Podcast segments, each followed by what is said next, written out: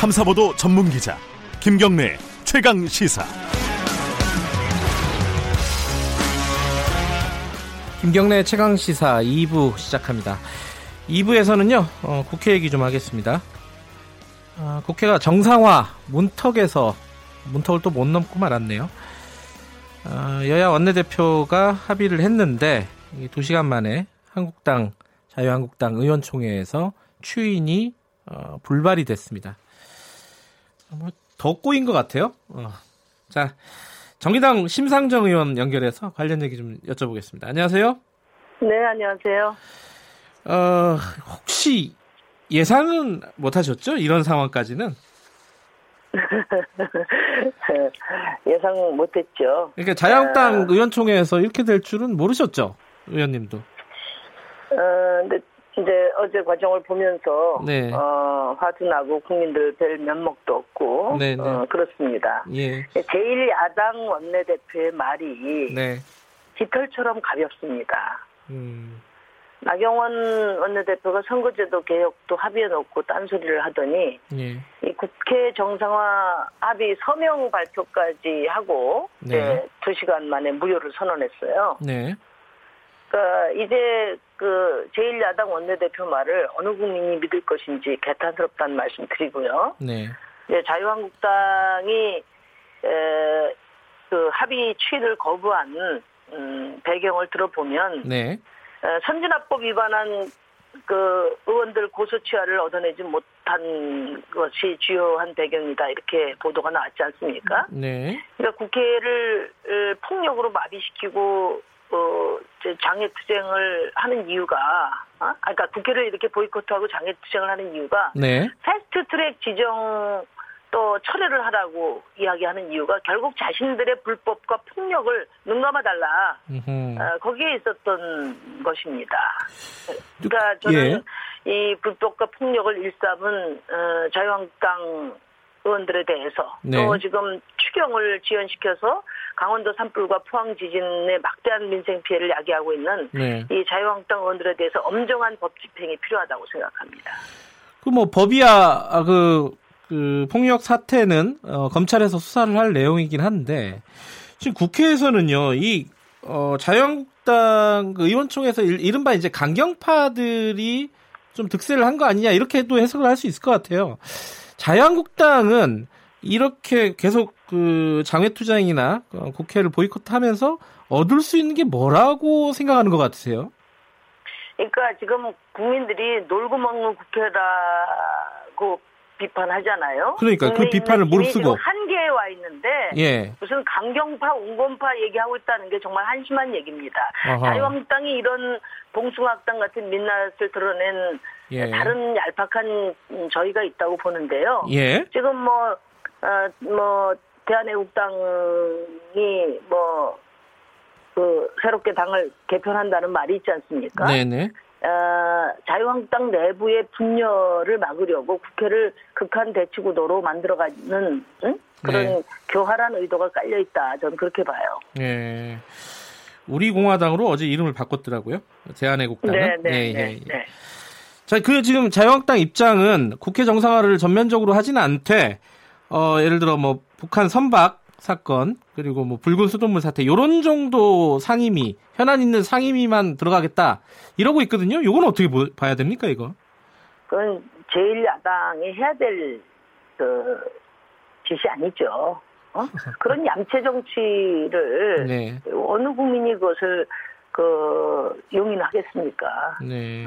지금 뭐 자유한국당이 제1야당으로 있는 한 네. 어떠한 개혁도 어떠한 민생도 불가능하다는 것이 에, 적나라하게 드러나 있다고 보고요. 예. 어, 결국은 어, 상대방 실패만 바라는 이런 소모적인 대결 정치 구도에서 네. 어, 국민을 위한 정치는 가능하지 않다. 네. 어? 이제 자유한국당을 국민들이 퇴출시켜 주셔야 돼요. 그래야 음. 민생 국회가 가능하다고 봅니다. 일단요, 그 정의당에서는 자유한국당 빼고 추경안 처리할 수 있다, 뭐 이런 식으로 얘기하던데 이게 가능한 거예요? 뭐 일단 지금 예. 예결이 그 구성이 예, 예. 이루어져야 되니까 쉽지 않지만, 네네. 또 원칙대로 어, 추진해 갈 수 있는 그런 과정이 있습니다. 그러니까 어, 쉽지는 않지만 네. 자유한국당을 빼고 하는 게 목표는 아니지만 네. 저토록 어, 막가파식으로 국회문을 걸어 잠그고 있는데 네. 예, 거기에 끌려가서는 안 된다. 법이 허용한 범위 내에서 최대한 방법을 찾아서 밀고 나가야 된다. 음흠. 그렇게 흔들림 없는 개혁의 의지를 보여줘야 네. 아, 자유한국당이 저런 짓을 안 한다고 저는 봐요. 아하. 그런 점에서 예. 어, 방법이 없는 것은 아니다 이렇게 예. 생각합니다. 네. 그래요. 그 청취자분의 안 의원님이 어, 네. 존경하는 심 의원님께 질문이 하나 네. 있다고. 네. 국회의원들 문호동 무임금 이거 할 수 있도록 해달라고 이렇게 질문을 주셨어요. 어떻습니까? 문호동 무임금이 아니라 지금 국회의원 소환 제도를 비롯해서 네. 또 시기가 되면 강제로 어, 국회를 어, 그 여는 네. 이런 법 개정도 필요하다 이런 목소리가 네. 많은데요. 네. 이게 참 어떻게 다 입법기관의 그 입법권도 다 그분들이 다수파로 갖고 있는데 네. 예? 가능하냐 이거죠. 네. 그러니까 지금 자유한국당이 제1야당으로 이렇게 국회에 진, 진지를 틀고 있고 네. 모든 네. 개혁을 봉쇄하는 한 그 어떤 입법도 가능하지 않다는 게 문제입니다 지금. 예. 그 정개특위도 지금 이제 국회 정상화하고 연계가 돼 있는데 지금 시한 연장을 네. 해야 되잖아요. 닷새밖에 안 남았어요.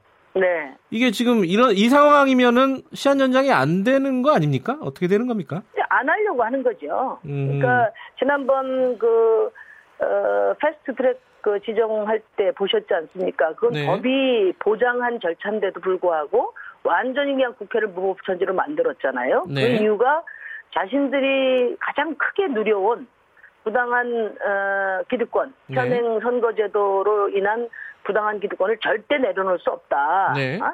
아, 그렇기 때문에 그렇게 에, 그 동물 국회로 만든 거예요. 예. 그래서 어, 핵심은 이제 뭐 심상정을 해고시키겠다는 건데 어, 저는 국민들께서 어, 정치개혁 또 사법개혁 꼭 지켜주시기 바랍니다. 그 국민의 힘만이 예. 예. 정치개혁을 이룰 수 있고요. 네. 어, 지금 국회 파괴, 약속 파기를 밥 먹듯 하는 자유한국당의 국민 대신 행위를 네. 국민들이 예, 지켜주시기를 호소드려요. 어? 그 자유한국당이 그 심상정 위원장의 정개특위 위원장 그 교체를 얘기하고 있습니다. 아까 좀 잠깐 네, 언급하셨는데 네. 그 이유가 뭐라고 생각하세요?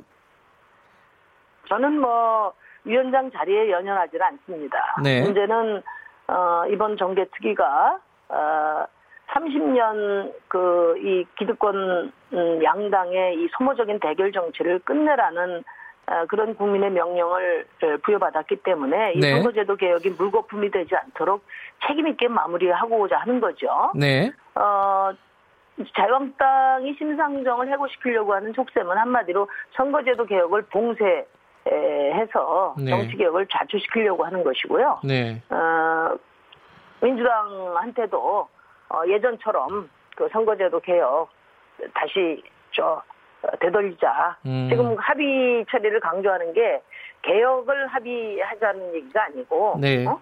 선거제도 개혁을 포기하는 합의를 하자. 저는 그런 어, 강변이라고 생각합니다. 근데 이게 이제 예. 자유한국당에 있는 심상정이 눈에 가시죠. 기득 기득권을 지키려고 하는 예. 사람들에게 제가 최대의 방해물이 지금 어, 그, 되고 있는 것입니다. 예, 연연하진 않지만 지금 뭐 그러면 교체를 어, 저기 뭐야, 받아들일 용의는 없으신 거 아니에요? 아, 뭐, 제가 받아들일 그 권한도 없고요. 아, 그런가요? 또 네. 해고를 막을 힘도 없습니다. 네. 원래 네. 이, 그, 갑질을 당하는 우리 시민들이, 예. 이, 그, 당하는 거지, 예. 힘이 없기 때문에. 예. 예 그래서, 어, 교섭단체들이 결정하실 문제고, 네. 저는 다만 이제, 에, 선거제도 개혁에 네. 여야 사당 합의안에 동참했던 어, 더불어민주당과 아, 또 바른미래당이 네. 선거제도 개혁의 의지를 네. 확고히 에, 그 지켜주셔야 된다 그 네. 말씀 드리고 싶어요. 이게 그 정개특위가 활동 시한이 예, 연기가 안 되면은 어, 행정안전위원회로 어 이거 이상하네요. 자, 잘 들리시나요, 심의원님? 네네, 예. 잘 들리는데요. 네. 어, 정개특위 연장이 안 되면요. 행정안전위원회로 이제 넘어가잖아요, 이 법안이. 네. 그러면 문제가 없는 겁니까? 어떻습니까? 그 이제 행정안전위원회에서 선거제도는 네. 그러니까 부, 부차적인 과제거든요. 네. 그렇기 때문에 내년 총선을 치르기 위해서 너무나 중요한 이 선거제도를 비롯한 네. 어, 선거구 획정 같은 이런 숙제들을 독립적으로 충분히 네. 심의하기 위해서 특별위원회를 만든 것이고, 네. 어, 그래서 행안위에서는 불가능하다고 봐요. 그래서 결국은 음, 네. 아마 정개특위를 다시 구성하는데 네. 심상정을 어, 자르려다 보니까 그걸 뭐 민주당에서 동의해주지 않고 하니까 네. 일단 6월 말로 시한을 종료시킨 다음에 네. 네? 재구성하는 방식으로 어, 추진하지 않을까 싶고요. 자유한국당에서 예. 어, 상임위원 저 정개특위 위원장을 자유한국당에 달라 뭐 그런 제안을 했다는 얘기도 제가 어, 언론을 통해서 들었습니다. 예. 예. 그 부분은 민주당 입장은 어떤지 들으셨어요 혹시? 뭐 아직 못 들었습니다. 예. 그 요거를 하나 좀 여쭤보고 싶은데요. 그 지금 이제 이름이 바뀐 대한민국당에서 우리 공화당으로 이름이 바뀐 이 정당이 지금 논의되고 있는 선거제 개편안 있지 않습니까? 연동형 비례제. 준연동형이라고 해야 될까요? 그 연동형 비례제의 최대 수혜자가 될 것이다. 이런 예상도 있더라고. 요 이거 어떻게 보세요? 30년 그 불공정한 선거제도 개혁을 예. 어떤 특정 정당의 유불리로 어, 그 해석하는 것 자체가 넌센스고요. 예. 이제 그 대한애국당은 우리 박근혜 정치 부활하자는 거 아니겠습니까? 그렇죠. 네. 아 그것은 시대착오적이라는 것을 우리 국민들이 음. 저는 그 확인해 줄 거라고 봐요. 네. 지금 자유한국당에서 어, 마치 선거제도 개혁을 반대하는 이유를 대한애국당을 들고 있는데, 네. 그거는 그 책임을 엉뚱한 데 돌리는 거죠. 네. 원래 국민 80%가 탄핵을 하면서 네. 자유한국당이 이 박근혜의 국정농 농단 정치와 단절해 주기를 바랬단 말이에요. 그래서 건강한 보수로 거듭나기를 바랬는데 네. 황교안 대표 당권 도전하면서 전부 다 박근혜 마케팅 했어요. 어? 그래서 당을 태극기 부대 당으로 만들었습니다. 네. 이런 박근혜 정치의 단절이라는 숙제를 방기하고 네. 오히려 박근혜 마케팅을 한 이런 황교안 대표가 어, 대표 행태가 나비 효과를 발휘해서 네. 지금 대한 애국당을 키우고 있는 것이다. 음. 박근혜 예. 정치의 부활은 황교안 대표가 책임져야 된다. 예. 이런 말씀 드리고 싶어요.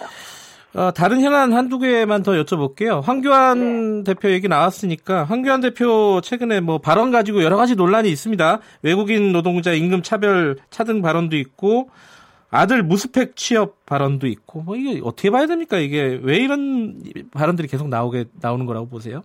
그러니까 자유한국당 의원들한테 막말하지 말라 네. 이렇게 이제 이야기해놓고 자신은 아무 말이나 하고 있는 거죠. 어? 뭐 일부에서는 정치적으로 계산된 발언이라고 보는데 전 그렇게 예. 보지 않고 아하. 공감 공감 공감 능력이 제로인 겁니다. 네. 어? 그러니까 민생 코스프레 장외 투쟁을 할 게 아니라 저는 민생 공부부터 해야 된다. 예. 시민의 삶을 모르니까 청년들 상처에 소금 뿌리고 대못 박는 거예요. 네. 기업의 어려움을 모르고 뭐 가서 코스프레 하려니까 카페 말하고 붕어빵 복지 대책 말하는 거죠. 네. 여성의 문제를 모르니까 아, 아내가 여성이다 이런 황당한 얘기를 음. 하는 거거든요. 네. 그래서 저는 어, 우리 그 황교안 대표께서 네. 어, 우리 보통 시민들 또 지금 좌절하고 있는 청년들의 삶을 네. 더 어, 배우시기를 바랍니다. 그 이 얘기는 꼭 여쭤봐야 될 것 같습니다. 정의당 입장에서는 좀 무거운 얘기인데 그 민주노총 위원장이 구속이 됐습니다. 그리고 지금 네.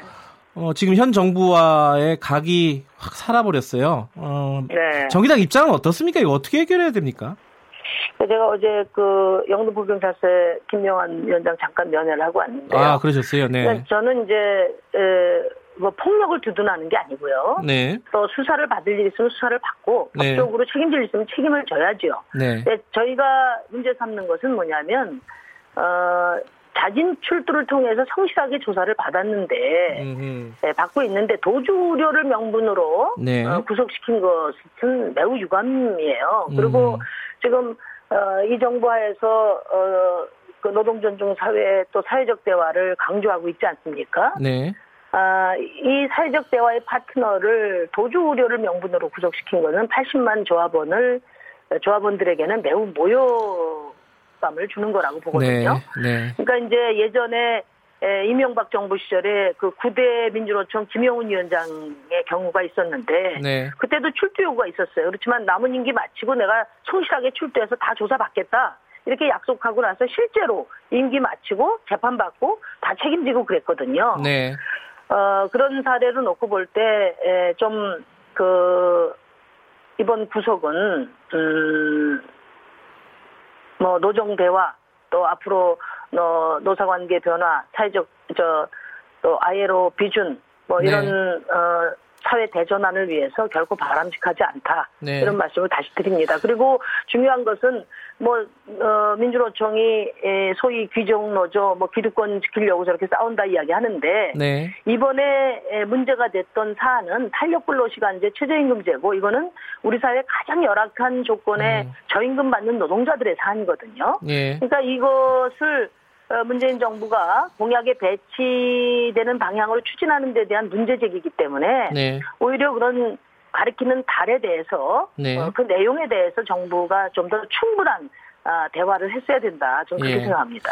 알겠습니다. 오늘 그 당대표 출마하셨잖아요. 그, 네네. 네, 예, 네. 그, 그 얘기도 좀 해야 되는데, 시간이 없어서 다음에 한번 이 출마 얘기는, 정의당 얘기는 좀 해보겠습니다. 오늘 말씀 네네. 감사합니다. 네, 감사합니다. 정의당 심상정 의원이었습니다.